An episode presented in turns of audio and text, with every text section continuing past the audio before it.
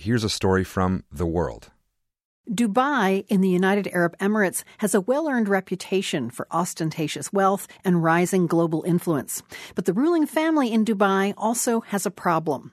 For years, its ruler has been accused of abusing women. My name is Latifa Al Maktoum. I was born on December 5, 1985. And that includes women in his own family. My father is the Prime Minister of UAE and uh, the ruler of Dubai, Mohammed bin Rashid Saeed Al Maktoum. Princess Latifa is one of the Sheikh's daughters, and she's attracted attention worldwide after accusing her father of abuse, torture, and imprisonment.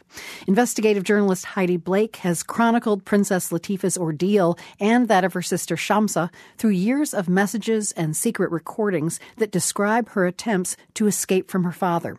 Blake spoke with me recently about her reporting. Well, Sheikh Mohammed is the absolute ruler of Dubai, and he's also the prime minister of the United Arab Emirates. And he's a, an autocratic ruler, so he commands absolute power over his people. And I think one of the things that fascinated me about this was at the same time, Sheikh Mohammed has been at pains to present himself on the world stage as a champion of women's rights in the Middle East. So he's on the one hand kind of crushing his own daughters and other women in the family, and then on the other hand, talking about removing all the hurdles women face and championing women and their economic advancement in the UAE. Now, Latifa spends years preparing for her escape. She takes martial arts classes, she learns to scuba dive, and she befriends people who are not from the UAE who she thinks can help her. Describe this period of her life and the key people who start helping her with her plan. Yeah, it's, it's kind of unbelievable that Latifa planned for so long this second escape attempt. She tried to run away the first time when she was 16 and she'd been captured and returned to Dubai and thrown in prison for three and a half years, where she was held in solitary confinement in the most appalling conditions and, and tortured by her father's guards. So she tries to escape when she's 16, is caught, and she's placed in solitary confinement with no contact with people? That's right. Yeah, she was she was held in a prison in the desert in a cell all by herself, and she wrote wrote extensively about how she was held often for days in the dark. She was made to sleep on a filthy, blood-stained mattress, and guards would burst in routinely and beat her. They used to cane the bottoms of her feet so badly that all the bones were shattered. And she talked about how they told her that her father had given them orders to beat her to death.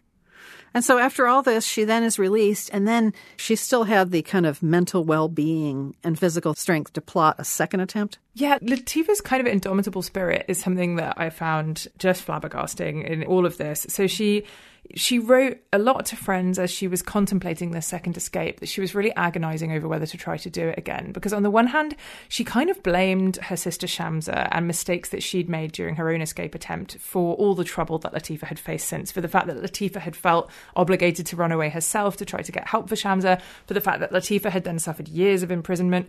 But after Latifa was released a few years later, Shamsa herself had come out of prison, and Latifa was so devastated by how hollowed out Shamsa had been by her, her ordeal that she just couldn't bear to see Shamsa like that. She said that she was a zombie and a shell of her former self. And she kind of realized that nobody else was going to help them and that she, Latifa, was going to have to try to get away. So then in her 30s, Latifa wants to make a second attempt to escape. She prepares for years. She takes martial arts classes. She learns to scuba dive. She befriends people who she thinks can help her. Describe this period of her life and the key people who started helping her with her plan.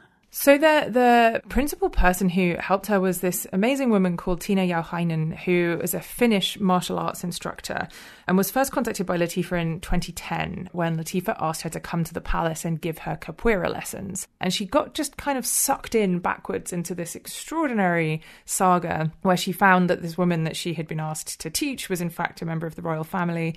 And then as they grew closer over the years that they trained together, Latifa began to confide in her about what had happened to Shamsa, about her own imprisonment years before, and ultimately confided in Tina that she was planning to try to escape again. And when Latifa told Tina all of that, Tina's first instinct was to say, I'm going to go with you. Hmm. And then the, the second person was possibly a, a, less advisable choice. It was this man, Hervé Jaubert, who was a former French naval captain and yachtsman who had himself escaped embezzlement charges in Dubai years earlier and written a book about it. And he'd escaped by taking a dinghy to a boat waiting in international waters.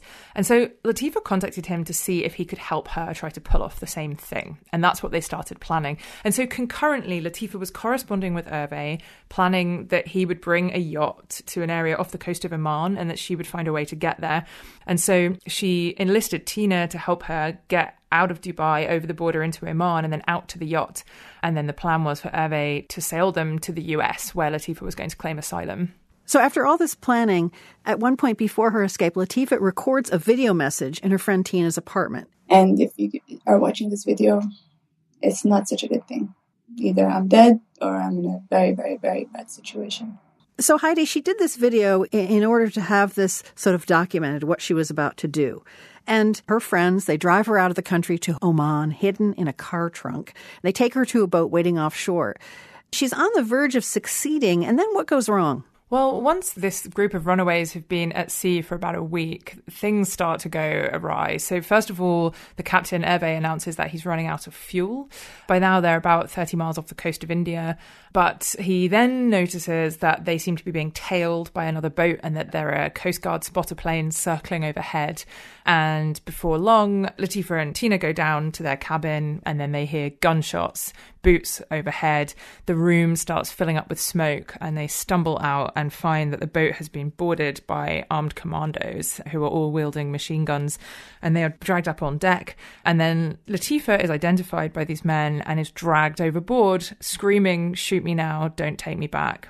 Now, this all took place in international waters, and I understand India was enlisted by the Sheikh to take care of this. How was that allowed to happen? Yeah, it's it's really extraordinary. And one of the kind of most uh, astonishing things about this whole story for me is the extent to which Sheikh Mohammed is able to leverage his diplomatic relationships with foreign leaders, whether in India or whether in the UK, to just get away with the most extraordinary crimes. Sheikh Mohammed, having managed to use his intelligence agencies to intercept Latifa's communications from on board the boat, then puts in a call to his friend Narendra Modi, Prime Minister of India, and they strike a deal by which the UAE will give up an arms dealer who India want. In exchange, India will send armed commandos and drag Latifa away and turn her over to Emirati special forces. And that was the deal that sealed Latifa's fate. Now, another person who enters this drama once Latifa is captured, brought back to UAE, isolated, then Mary Robinson, of all people, former president of Ireland and former UN High Commissioner for Human Rights. How did she get involved in this? About a year after the um, attack on the boat, Latifa's friends have heard absolutely nothing from her. They don't know what on earth happened to her after she was dragged overboard. And then all of a sudden, these photographs emerge. They're released by the UAE, which show Latifa apparently having lunch with Mary Robinson. And afterwards, Mary Robinson gives a bunch of interviews in which she says that she has established through this lunch that Latifa is a troubled young woman with a mental illness and that she's safe in the loving care of her family, that she regrets the video that she made and everything that she said, that she was effectively effectively kidnapped by extortionists and that she was rescued by her family and she's now being cared for at home. But later on, Mary Robinson kind of has to eat crow. She realizes that, you know, she was had. Yeah, right, exactly. So eventually, when Latifa manages to smuggle out of prison uh, where she's being held videos in which she reveals that she's been kidnapped against her will by her father's men, Mary Robinson had to come out and say that she was horribly tricked by the royal family. It's now 2024. What do we know about where Latifa is now and what her life is like? The real tragedy of this is, you know, that you can see you know, thousands of messages sent by Latifa to supporters from inside prison after they managed to smuggle in a mobile phone and audio messages she recorded and video logs you can see her spirit just begin to crumble away. And she, you know, she'd spent decades planning this and she'd said again and again that she would never surrender. And yet, over the course of these years she spends in prison, she talks about how she feels she's just dying a very slow death by suffocation. She's not even being allowed to open the window. She can't remember what sunlight or fresh air is like. She just begins to lose the will to go on and she starts to contemplate doing some sort of a deal with her father. And then, very suddenly, Latifa suddenly disappears. She loses contact altogether with her supporters and they can't get any word from her whatsoever for months and months. And then all we know of her since then is that all of a sudden, after the UN began making demands on the UAE to provide proof of life, a series of what appeared to be very carefully staged managed photographs began to appear on social media. And statements are released in her name saying that she's now free and that she, she wants to just live a private life and she's very happy in Dubai and living there of her own volition. But she's never said anything for herself. And she's also never reached out in any way to Tina or to any of the other supporters who worked to campaign for her freedom for so many years. And so they find themselves in a real quandary because, on the one hand, there are these statements coming out apparently from Latifa saying she's fine. And on the other hand, their standing instruction from her was, you know, if you don't hear it from me, assume it's a lie. Assume I'm still, I'm still waiting for you to come and save me. And that's kind of where things are. It's, it's a mystery. Is there any ongoing pressure on the Sheikh? Well, that's really dissipated. You know, I mean, again, such a frustrating facet of this is the extent to which the international community has been willing to kind of look away, really, you know, at the flimsiest sort of reassurance from Sheikh Mohammed. You know, he is back to the kind of stature he enjoyed as a major ally of Western governments. And yeah, no, no, more, no further questions. I still feel like I have to ask kind of who is the most reliable narrator in this saga? In the end, who can we really believe? I think that Latifa is, is really was an extraordinary kind of documentarian of her own life. And she left behind such an amazing paper trail and audio and video trail of, of what had happened to her. But also, you know, her story is just one of several. There are there are four royal women in Dubai who I wrote about and who, you know, our podcast talks about who staked their lives on escaping Dubai and escaping Sheikh Mohammed. And in one case, one of those women, Princess Haya, was his youngest wife. She managed to get away to the UK and bring a court action against Sheikh Mohammed Mohammed. And ultimately, the High Court ruled that Sheikh Mohammed had indeed abducted and imprisoned both Latifa and Shamsa and subjected Haya, his youngest wife, to a campaign of terror and intimidation and abuse. And so these are matters that have been adjudicated in court and findings have been made. And yet Sheikh Mohammed has sort of diplomatically, anyway, been able to brush these things off so easily.